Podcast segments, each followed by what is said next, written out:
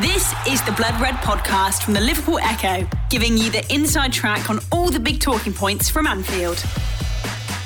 It's a Blood Red podcast courtesy of the Liverpool Echo. I'm Guy Clark. Welcome along. 64 unbeaten Fortress Anfield. Jurgen Klopp's Liverpool cementing a place in the history books. Firmino finds a way past the Foxes eventually, and we'll preview Wednesday's Champions League action with Atalanta. Joining me to do all of that, our chief Liverpool writer Ian Doyle, Theo Squires, and Matt Addison. Gentlemen, how are we all? Not bad yourself. Are you going to be breaking up a lot today, do you think? I hope not. I hope that Monday's issues from last week are behind us and that we'll be all right for this week. Theo, how are you keeping? Yeah, not too bad. Getting there. It's a very cold one today, so all wrapped up warm, ready to discuss the Reds. Yeah, and there is a lot to get into. Matt, it was a, a great performance as we were discussing on the, the debrief on the, the YouTube channel last night. Certainly was, yeah. Perfect in all but one way. Another injury for Liverpool, as I'm sure we'll get into. But yeah, it was a thoroughly enjoyable performance, even though Doyley was very cold at the top of the main stand. Yeah, have you thought out yet, Doyley? No, it's absolutely free. The thing is, it's it's not that wasn't actually you know that cold, but because you sat out on it for so long hours, it's just by the end of the game or when you finish your work, you you get up to move and your legs just like ice basically. But you know these are the things that we do for our job. Yeah, certainly. And uh, just on the, the performance in general, I suppose Jurgen Klopp couldn't really have asked for better off the back of an international break. We were on Friday maybe a bit fearful of what Leicester could provide, maybe on the break against Liverpool, but those fears were uh, unfounded. Yeah, I mean, I think I think we've all been slightly guilty, perhaps. I mean, I wrote this straight after the games that perhaps we haven't quite recognised just how good Liverpool actually are. I mean, they've come up against the Leicester team. We went into the weekend top of the table. We did speak on Friday how I actually thought we were slightly one dimensional, and that's how it, it, it turned out uh, at Anfield on Sunday. But it was still, you know, they still beat City 5 1 5 2 at City, beat Arsenal. They, as I say, they've won, you know, they won six of their eight games. So when you consider that, okay, Leicester did have some players missing, but Liverpool without top scorer Salah, the skipper Jordan Henderson, the two main centre backs, and the most creative player in uh, in terms of creating chances, Trent Alexander Arnold. Not only did they beat Leicester, they, they could have won about six or seven nil. And I know, you know, Leicester gave Liverpool a bit of a, a bit of help at the beginning with the own goal from Johnny Evans, but Liverpool had had quite a few chances before then. And you know, Brendan Rodgers said after the game, he said it himself. He he just said the better team won, and Liverpool by far the better team. And, I'm sure we'll get through individual performances. I mean, he looks like a Curtis Jones was making on his third ever Premier League start, and he helped dominate a midfield Europe against Maddison, Tielemans, uh, Mendy, uh, and Harvey Barnes. So you know, none of them are slouches. Yeah, Gini Wijnaldum playing in defensive midfield role. He had another excellent game. And as you know, as Matt, as Matt said, Naby Keita, he did well until he got injured, which you know again we'll come on to that as well. So James Milner, you know, playing right back, and then he ended up going into midfield. He was, you know, was there a player on the pitch better than James Milner? I don't think so. And while this was, you know, this is was a great performance in that, the worry for Liverpool is the fact that they're running out of so many players that how can they keep on repeating that kind of performance? And that's without, we haven't even mentioned, you know, Fabinho coming back into the team and playing centre back, and you know, Joe Matip. I, I thought Matip in particular was very good because he seemed to change his game. He was more aggressive, more proactive. You saw him stepping into midfield, not only stepping into midfield with the ball, but he was stepping into the midfield areas to go get the ball, which is you know unusual for him because normally you'd say you know Van Dijk perhaps possibly is the kind of player who'd do that, be more aggressive, but Matip seems to take it upon himself to do that. So there were a lot of positives all the way through the through the team, and it's a, that unusual situation, isn't it, where even you know Neco Williams comes on and plays half an hour. Every single player who played had a good game. That doesn't happen all the time. But Liverpool, when it was a big game, big stage. A lot of people looking at them. Perhaps people thought they'd falter, especially with Tottenham having won uh, the previous day to go top. But Liverpool responded to all of that. And as I said at, at the top, perhaps they are better than a lot of us even think. Yeah, definitely. And Theo, was it maybe on that point then that, that Doyley references and makes there? Yes, there were a number of standout individual performances, but does that highlight that maybe the strength lie in the system for Jurgen Klopp as opposed to the personnel because we looked at that midfield before the game and I think a lot of people thought that may be one area that could be got at that's normally obviously so strong for Liverpool but doesn't matter who was in there they they all played brilliantly. I think Jurgen Klopp's referenced it a number of times, hasn't he? That uh, this Liverpool squad, right the way through down to the youth teams, they play this similar style football where they're all working the same way And when he's built such a strong squad now, it is a case that anyone can sub in and the drop off isn't going to be that massive. Uh, the biggest example we can give of that is the fact that Mohamed Salah's missing and Diogo Jota just carries on as he has all season so far. Uh, but Liverpool very much got this in their locker when they're playing um, these teams like Leicester, that they can just turn it on. It doesn't matter what setbacks they've suffered so far this season they can take it to a new level when they need to. And we've seen it this season against Atalanta, against Arsenal, and now against Leicester too. And that's despite all the injuries. It's just this mentality. There's a reason fans call them the mentality monsters. Uh, like compare it to Manchester City, they had a number of injuries last season in a campaign that it wasn't affected by COVID and all this, and they didn't get anywhere near in the title race. And Liverpool this year, they've suffered far worse than anything City dealt with last season, and they're still finding a way to keep grinding out results and turn it on when they need to. The only exception would be the Aston Villa result. And I think we can all say now, while I didn't look at it at the time, it's certainly a freak result. Liverpool are such a strong team. And it'll be interesting to see if they can keep it going, if they pick up more injuries heading forward into what is going to be a busy festive period. But we say that every year. And it's just uh, most encouraging thing, I think, is the fact that the kids went into it, like Neco Williams coming off the bench, Curtis Jones, and they put in a really mature performance. Jurgen Klopp has faith in these players, he trusts these players, and they've had opportunities before where it hasn't mattered as much when the title's already won. This is a big game for them when they're going to be relied on more and more. And they stood up and recounted in what could be a top of the table clash if the context carries on for the rest of the season. And it's a great sign going forward because they won't be the only kids Liverpool need to rely on the way things are going with these injuries. When you think of the centre backs as well, it's just promising, hopefully, that they can sort of survive these injury scares, get through to the January transfer window with what they've got. But uh, definitely want to keep an eye on how nothing can stop them at the moment. Yeah, and certainly, and it was all part of a history-making performance, Matt, for the Reds. This unbeaten home record in the league now stretching to 64 games, the best in Liverpool's history. And Diogo Jota keeps scoring at Anfield as well. Everywhere you look, huge positives.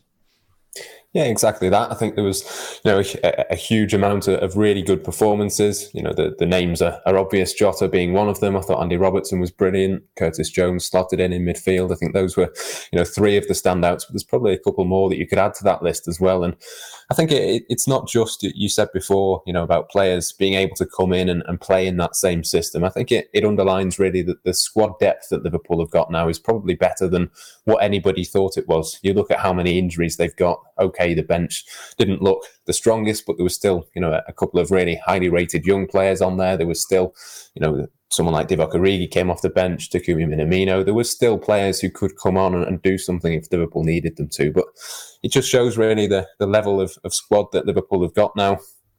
I think probably up until this point, we've probably underestimated just how strong the group is. You know, obviously we speak about injuries. We thought that, you know, maybe Leicester would prove to, to be a challenge for Liverpool, but it was very much like the game on, on Boxing Day last season for me, in that Liverpool just really put down a, a real marker.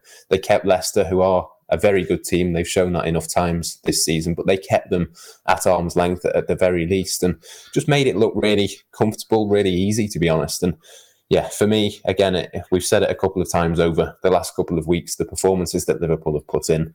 For me, that was a real performance to say that Liverpool should be the absolute favourites for the Premier League title because, you know, Leicester have been right up there. There are other teams up there as well, but Liverpool just looked absolutely streets ahead of them. Doyley, how good was James Milner? Because maybe he's someone who gets written off due to his age, but he came in and I suppose highlighted everything on what Jurgen Klopp would have been relying on him for those, I suppose, intangibles that you can't really measure leadership, sort of that mentality he brings to the group. The ideal person to, to come in and captain the side when there were a few kids and a few players out of position. Well, that, that that's Milner, isn't it, for you? I mean, you know exactly what you're going to get. You know what kind of player he is. He can he's versatile. He can play in position. I mean, the fact the fact that he played in two positions and key positions in the course of one game does it all. The other thing about Milner is that he hasn't actually played that much this season.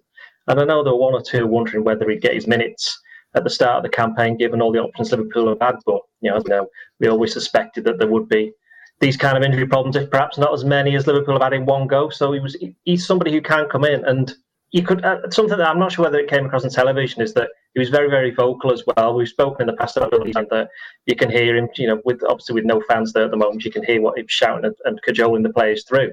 But it was the turn of Milner he was doing, especially in the second half when Leicester had their little bout of pressure where they were, you know, they gave it a little bit more of a go at 2 0. You could hear that Milner was the one who was telling the team to get out and to stay compact and to close players down. And that all kind of helps, especially when you do have youngsters such as Neco Williams was on at that point, Curtis Jones. We mentioned he was only, only making his third Premier League start. So just picking up a point that Theo said as well is that the youngsters, the games towards the end of last season, which didn't so much count in terms of the actual score lines because Liverpool had already won the title, but that's kind of helped these youngsters in a way because they they know they're going into these games going, well, I've already played about four or five already. You know, Neco Williams in particular, I think he's going to be playing a few games possibly over the next week or so because I can't imagine Milner will be starting every single game on the base of his age. So this is where that kind of you know the, the situation that Liverpool made themselves towards the end of last season is now going to help them, and the fact that Milner hasn't played, as say, that much this season, that will make him even more important over the next couple of weeks. Yeah, certainly. So uh, another player who'd actually been spoken about a lot prior to the international break and a dip in form did finally find a way through Theo. That, of course, Roberto Firmino. And even before his goal, he seemed to be doing so much good work off the ball in terms of the press linking up. I mean, even sort of helping in the build up to the move that saw Diogo Jota grab his goal, the second for Liverpool. He seemed to play such a key role in all, all in the end, topped off with the goal for him. I feel a bit sorry for Roberto Firmino because he's got a couple of goals this season, and it's almost it doesn't matter when he scores. It gets overlooked. Like the commentators last night, they were still talking as though he'd not scored at Anfield in over a year or something. Well, he must have got two at Anfield since then by now, and it's one of those for him where it's almost playing on his mind. Like you could see, I think it was when he did some fabulous footwork in the box when he hit the post. Uh, it's like, well, he's done everything right. He's hit that really well and he's so unlucky he's not scored. And then it's rebounded off his shin and it's cleared off the line by the smallest of margins. Like, well, what more can he do? And that's when you get that seed of doubt there in his head when he knows there are all these questions being asked, asked about his goal scoring contributions. I think he had another one, didn't he, where he hit the post where was it Jota crossed it or he was rivaling um, Jonny Evans for the ball. But he's involved. He always wants to get involved. He always wants to get on the ball and he wants to try something different.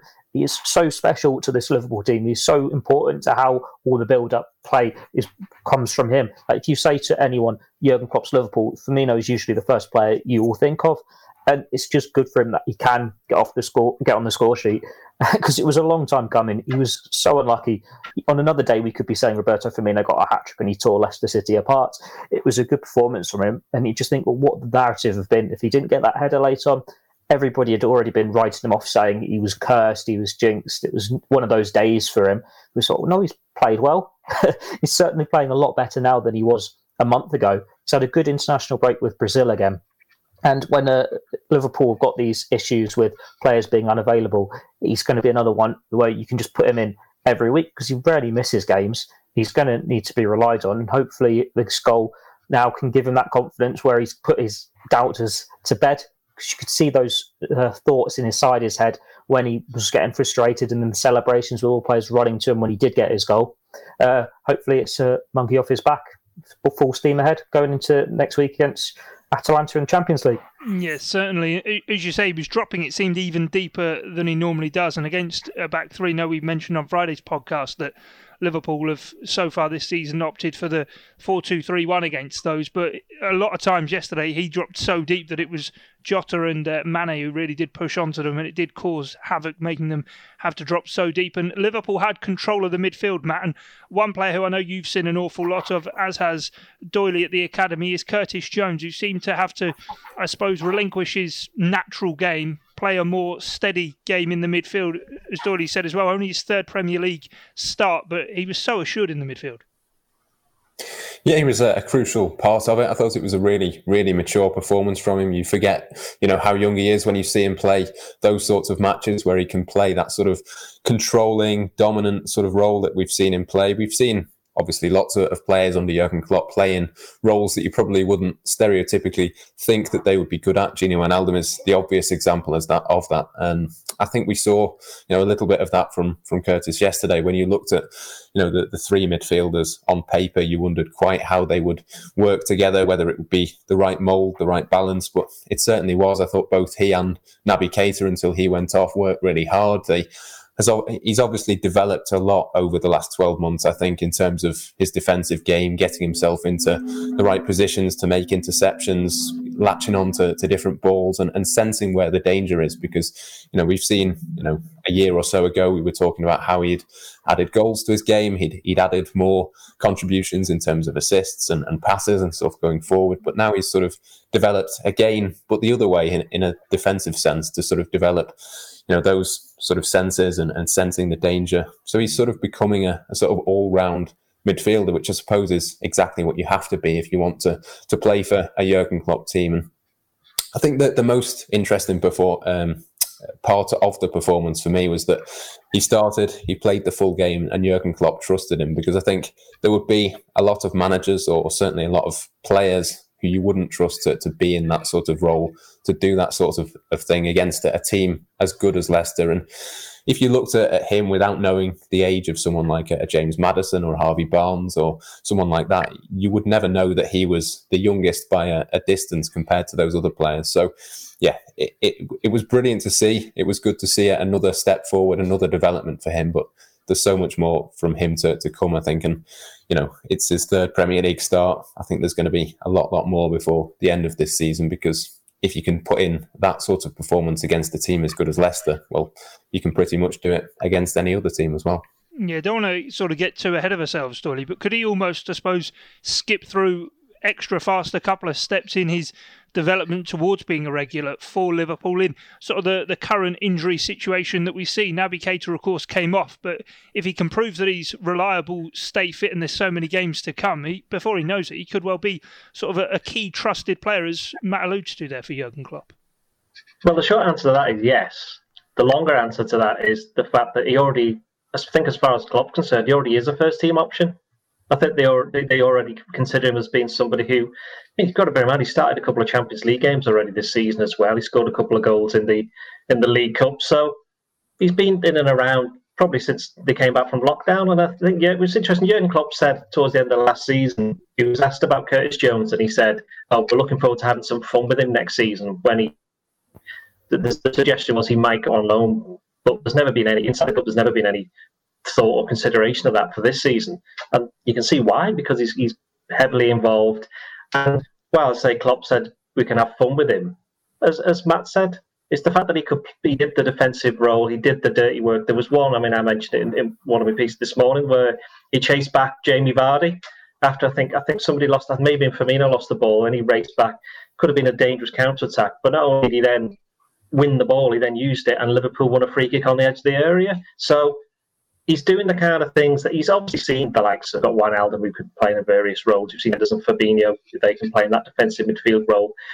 He's picking up bits all the time. The thing about Curtis Jones is it was only, I think it was only 18 months ago, possibly a little bit more than that. I remember being at a under 23s game at uh, at Derby. It was at Derby's training ground. I think it's when Alex Oxlade-Chamberlain made his comeback. And I think he got injured, but that's why we were all there for it. And and Curtis had a very good game. And it was Neil Critchley at the time, and he was asked about it. and he's, he's, he, it's the first time he'd played like as a as a left, on not in a forward and a left mid left midfield like attacking role. And that was then that people would think, oh, he could become this player where he can play in this attacking position. But he's always been a central midfielder, and I think that's where he'll he'll always end up being that, and that's where he'll end up being. And I don't want to compare him with other players, but there have been other Liverpool midfielders who've been homegrown in the past 20 years who've been quite good at football. So not saying he's going to do that, but he's got the confidence that perhaps a 19 year old who's making on his third Premier League start shouldn't really have. It'll be interesting to see what happens with him over the over the course of this season. But any suggestions that you know that should be trusted him, they've gone now. I'm always amazed when someone says Curtis Jones's age because he doesn't seem like he's 19, does he? It, like he, feels like he's so like 23, 24, one of those players that's been around a few years and should be at his peak or heading towards his peak because he's so mature. And it's going to be a natural progression for him in this Liverpool midfield. And I think he's got all the players around him to be perfect for his career. He's set up perfectly for it. Um, we, like we saw Adam Lallana leave in the summer and it was well he's going to get that role in the team so he can be this attacking midfielder uh, get a few more opportunities. He's still got the likes of Jordan Henderson James Milner to learn off Gini Wijnaldum. They brought in Thiago Alcantara who's another class entirely we can learn off. And we're probably looking at next summer well Gini Wijnaldum could leave. James Milner we've mentioned his age. He's going to have what a year two left at Liverpool and then that's further opportunities come in there. And along the same time, then, well, Jordan Henderson then will be in his what mid 30s, so he'll be eased out slightly. Thiago's the same. So it's like almost how Steven Gerrard got into the Liverpool team. Now, as Doyley said, we're not going to compare him and say he's the next Steven Gerrard or anything, but they've got the right players around him to get the best from him for him to learn off. Like with um, Gerrard, he's always said about Jamie Redknapp, Paul Ince, Gary McAllister, and he got more and more opportunities as these players were eased out. And you can see the same sort of thing happening with Curtis Jones. So you're just waiting for these interviews in five years' time, 10 years' time, when he's saying how great it was for him to play alongside a Gini Wijnaldum, a Thiago Alcantara, how good they were for him. Same for Henderson, Lallana, Milner. And it's not a case of whether he needs to go out on loan if the opportunities dry up when players are all back and it's a normal season again, because the opportunities are there. And you think he's learning so much in training playing alongside these players, getting the opportunities he does. And he does look more and more a player with every single performance. Like Matt said now, the fact he's got that defensive side to his game as well. He's 19. He's 19. He should not be playing as he is, as mature as he is. He's years ahead of what you'd expect. And it's one where if uh, he keeps it up and he has a good run in the season, he could even make a late claim for the England squad for Euro 2020. He's certainly one to watch, and you can see why Jurgen Klopp says they're going to have fun with him because it's the same watching him as a, a journalist, a fan. You know there's a player in there, and you're excited to see what sort of talent can emerge in the years ahead. The Blood Red Podcast from the Liverpool Echo. Let's talk about that that second goal, Matt, in particular. The pick of the goals. What was it? A 30 pass move that eventually went out to Andy Robertson, crossed in, and Diogo Jota just proving the repertoire of all different goals that he has in the locker. There doesn't seem to be a, a trademark Diogo Jota goal. It seems to be any time the ball's in the box, he's looking to get on the end of it. Yeah, absolutely clinical, isn't it, at the moment? And long may that continue. I think we knew that there was a, a good player in there often using left and right foot. But I don't think many people saw him as somebody who would be heading in too many goals. And he's already got a couple in just the first few weeks of his Liverpool career. So it's obviously, you know, a big win, I think, for, for Liverpool's recruitment team. I think a few eyebrows were raised when, you know, they paid, what was it, an initial 41 million for him. That seemed like a, a big chunk of money to be spending on, on someone who people maybe didn't quite realize his full potential. He wasn't necessarily a, a regular towards the back end of, of last season season for Wolves. But again, you know, Michael Edwards, the scouting team, the analysts, they've obviously seen something in the data which suggested that he could improve. And, and so far, you know, he, he's done that already. I mean, to have done the improvements in just the first few weeks of his Liverpool career, it makes you think, you know, potentially what can he do before the end of this season? What can he do when he gets even more settled at Anfield? I think, you know, the, the big thing for me last night, and I, I said it on the debrief, I think, was that Mohamed Salah wasn't playing for Liverpool against a team which was meant to be a title rival. And nobody's really noticed. I think Diogo Jota is a big reason for that. That you know, not just the, the Liverpool performance as a whole, but you know, to, to have a player as important as Mohamed Salah not there for for Jota just to step up, score the goal, do the pressing, do the all the, the things that Salah does, but you know, in a, a slightly different way. Of course, I think you know for for him to step up and you know fill that void with such ease. I think that shows exactly why Liverpool spent the money on him. And you know, as much as eyebrows were raised at 41 million, he could easily be worth double that by now because he's already, you know, shown what he can do, the the goals, the the all round game. He just looks to be the perfect Liverpool player. Yeah, he certainly does. Before we move on to the Atalanta game and our team selections, Doyley, we best get an update on the injury situation. We saw Naby Keita go off. Jurgen Klopp was asked after the game and said it was a hamstring issue. But where are we with Mohamed Salah and Xherdan Shaqiri? Well, Xherdan Shaqiri, it appears as though he, he, picked up an injury on international duty, which he didn't know about until he came back, and Liverpool didn't know about until they did a little bit of a scan. So, who knows how long he's going to be out for? Uh, Keita, as you said, he's suffered a hamstring injury. Again, he'll have some kind of scans this this week. I'm sure we'll learn a bit more tomorrow when Jurgen Klopp does his press conference. And Mohamed Salah, he uh, has tested negative now for coronavirus, which we're pretty sure means that he can start training today. And that means that he's going to be in contention for the game against Atalanta. But uh, otherwise, the only other update possibly is from uh, Jurgen Klopp spoke about Thiago as well after the game, and he's he's said that you know he's he's not started team training yet, which kind of you know, there was some suggestion on social media uh, over the weekend that he was going to be on the bench, and we never agreed with that because you know just because a man is you know, pictured on some steps doesn't mean that he's actually going to be playing football, and which I know we spoke about on Friday. And who knew? It turns out that was the case. Um, but it looks like he, Klopp said he's not too far away, but without wanting to commit to any kind of date. The suggestion it sounds like is though he might not be too far away, possibly not Atalanta, but maybe Brighton. And I know I've just come on and said that, but you know, there you go. So he's stepping up his return then, is he? For, for... he is, yeah. That's what we'd say. We'd say he's edging ever nearer a first team return. Yeah, good stuff. Well, let's. I'm looking forward to this appearing on news now. Ian Doyle says uh, Thiago's fit for Brighton. let's uh, get on to the Atalanta game then, Theo. How important is this for Liverpool? They know with a win they qualify for the knockout stage, and maybe coupled with if Midtjylland could beat Ajax, it'd mean that if Liverpool can win, they'd win the group as well and be able to put their feet up for the last two Champions League games. I think you've just answered your question yourself. That's how important it is. Uh, if Liverpool win, they're, they're, through. And when you've got so many injuries and you've got such a congested fixture list, that is the dream scenario. Uh, I think we can all safely assume Atalanta will be feeling a bit miffed at how emphatic the defeat was over in Italy, and they'll want to put a few scores right at Anfield. And while there might not be fans, it's still a big opportunity for them to go to one of these famous stadiums in European football and uh, claim a result. But Liverpool, they just need to do what they always do and step up again and get the result, not fall into all these stories. Um, and if they can put in that performance and get it done early, as we've mentioned on podcasts before, then it's all the better because then it gives Jurgen Klopp the opportunity to rotate for the final two games and have confidence in his team that they can get the, the results. Uh, this is probably what one of the harder games left out of the three when you've got Ajax at home as well. But if the job's already done, doesn't matter to the extent. And when in Champions League football, you're still able to have your five substitutes. It means Jurgen Klopp can be rest easy if he does do a rotated 11 and it's not quite going his way, that he can bring on the big guns to try and win the group against Ajax. Uh, as I said, Atalanta probably will want to put a statement out there. Uh, Liverpool won't have many options to rotate from the number of players they've got injured at the moment. So just build on Leicester, see what they can do. Matt, how do you see it? Because we were probably expecting a bit more from Atalanta in the reverse game, but also for Liverpool, building, I suppose, off the result on Sunday night, it may be a chance to get a few wins together and really power that juggernaut up and get some real consistency within the performance.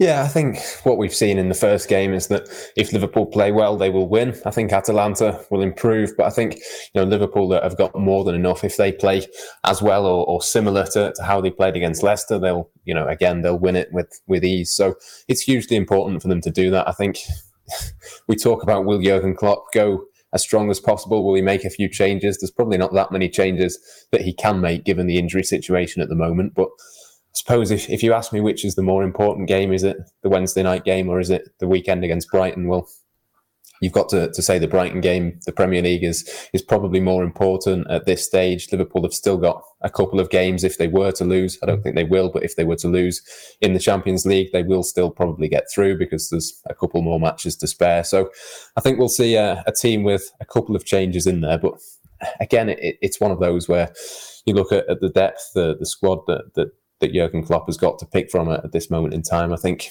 even if Liverpool were to make a couple of changes, they can still win that. And I think that's probably what he will end up doing because as much as it, it is important, I don't think it, it's so important that you put all of the emphasis on that and, and neglect the, the weekend. So, yeah, I would expect a couple of changes, but I still expect Liverpool to win. And I think this is the, the first season ever they've won the first three Champions League group games, isn't it? But I'd be backing them to, to make it four out of four, I think.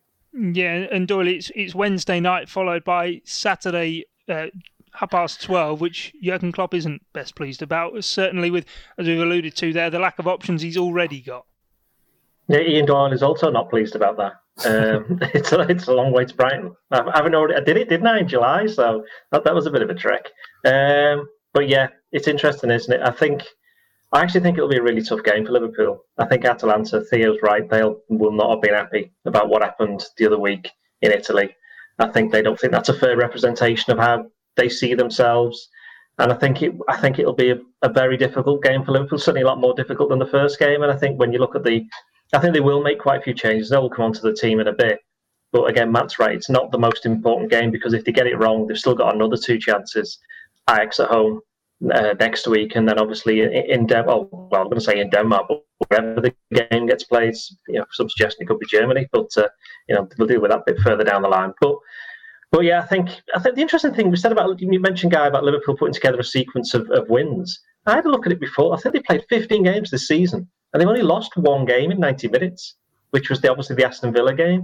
Obviously, they had the two very very unlucky penalty shootout defeats to Arsenal, but uh, other than that, they've they've managed to get the results that they needed to get, which is why, despite all of these injuries, they they are top of the well joint top of the table, and obviously they've got Tottenham coming up well before before Christmas, which will be an interesting one. But this perhaps is a time in terms of the league games when you look at some of the fixtures that Liverpool got coming up where they can pick up some points because it's going to be difficult the nearer they get to Christmas with the amount of games they've got there.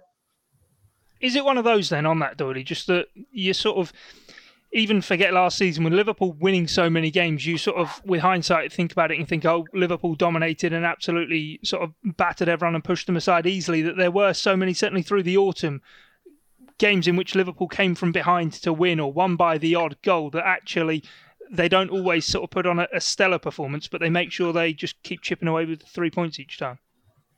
Well, no, it's interesting because I think at the towards the end of last season, we were all doing our reviews of the season, saying what's the best game Liverpool played this season. And you went, well, the Leicester one, obviously, the four 0 Then after that, you were like, well, they beat City three one, but City did quite well in the second half, and almost all of the games were like actually quite close. You know, you think of like Aston Villa away, Tottenham at home, Tottenham away, United at home. You know, they scored the last minute to make it two 0 but that was a bit of a tough one in the second half. There was an awful lot of that. But when you think of the previous seasons where Liverpool perhaps weren't as consistent. They were knocking teams over 6 1, 5 0, whatever have you. They were doing that quite a lot, but there's been a lot less of that. And that's what made Sunday, yesterday's game, so impressive is the fact that they managed to win at a relative counter. You know, 3 0, as I said before, could have been 5 6 7. But the fact that it was 3 0 and they shut out, you know, Jamie Vardy. He'd scored nine and eight before that game. He, I think he had one shot on target, wasn't it? So he, they managed to. Well, Leicester weren't at their best. It's the fact that, you know, as Matt said right at the start of the uh, start of this this podcast, it's it's the system. They all seem to know how to play in it. And while you do need players of a certain standard, and you need little relationships and partnerships on the field to, to make it a success, it's the fact that all the players buy into it, and it's that whole ethos that's come straight right through the club which is where you got the likes of Rhys Williams able to come in and perform. You got Curtis Jones playing like somebody's played three, 300 Premier League games, let alone you know three starts. That all helps, and it doesn't happen overnight, which is why even if Liverpool don't win the league this season, because there will come a time when if you just keep on picking up injuries, they're gonna, they will start losing games if this keeps on happening. They'll still be the team to beat. Yeah, definitely. Well, let's get into our team selections then for the Atalanta game on Wednesday evening. Of course, we're recording this before Jurgen Klopp's press conference, so not sure entirely who's definitely going to make the cut. But I'll uh, make the bold call of calling the goalkeeper Alisson Becker. Theo, I'll uh, I'll pass the defence on to you. Thanks, mate. That's nice and easy. Um, Andy Robertson, left back. Joel Matip, centre back. Uh, I'm torn here because part of me would put Rhys Williams in uh, but part of me would put Fabinho because I think the centre back partnership it's one where it's the one place on the pitch you don't want to rotate.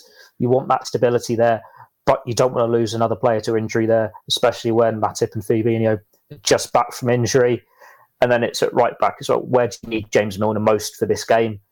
Uh, I think I'll go Milner right back with Williams centre back, and then Fabinho can be in midfield but I'll probably change my mind when we do our team selector tomorrow. Yeah, so. yeah, always is always is the case. Matt, what what do you think about that defence? Are you happy with that, or would you go with something different? It's it's a really tough one. I'm not going to pick Joel Matip. I don't think you can trust him to play another game with Brighton at the weekend as well. So I'm going to play Fabinho, even though again that's a, a slight risk given he's just come back from his own injury. But I'm going to play Fabinho and Rhys Williams at centre back. Therefore, I'm going to play Milner at right back rather than Neco Williams, so you don't have both of the two youthful players in the back four.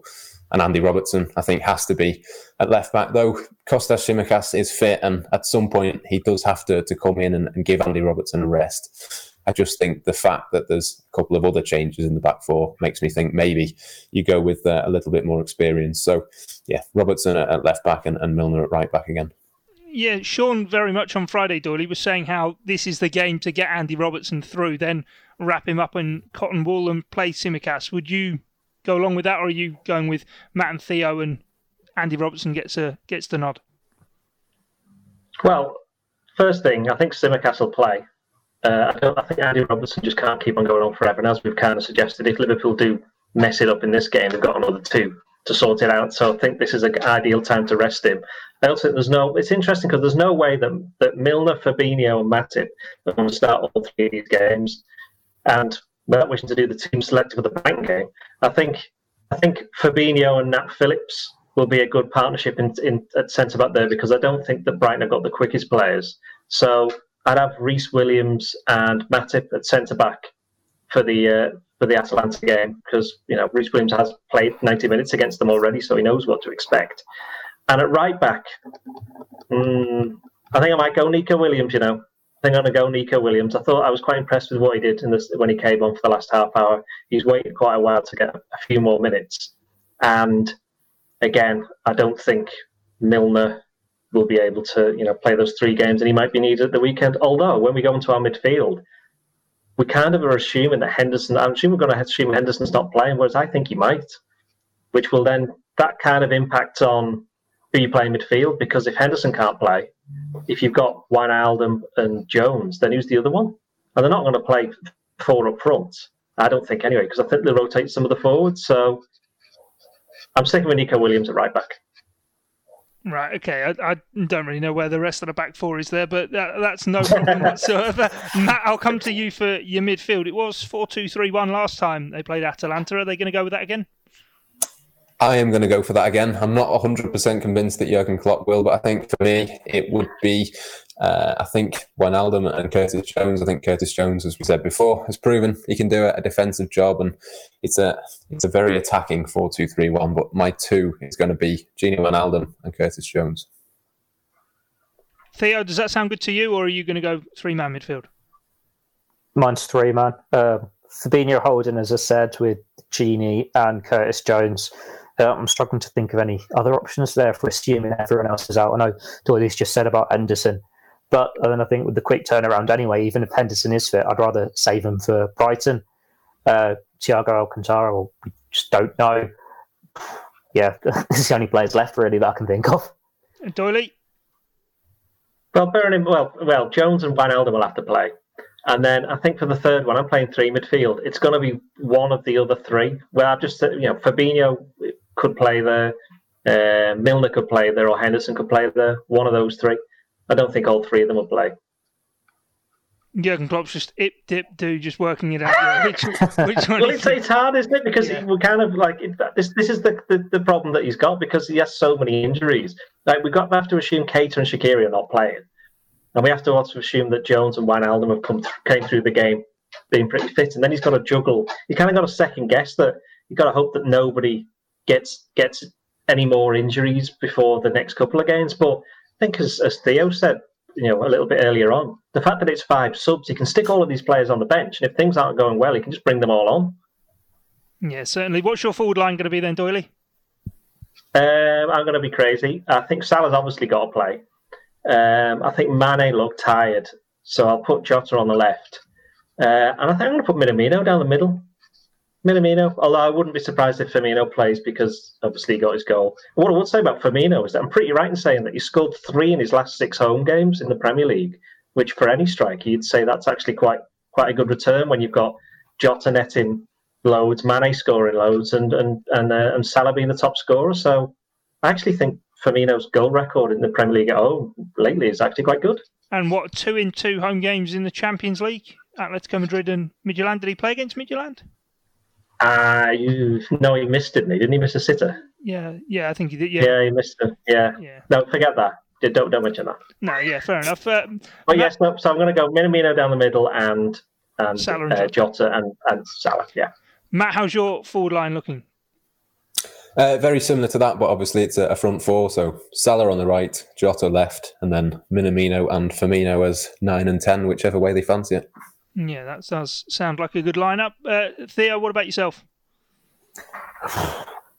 Uh, I agree. Mane needs a, a rest, so Mane can be on the bench.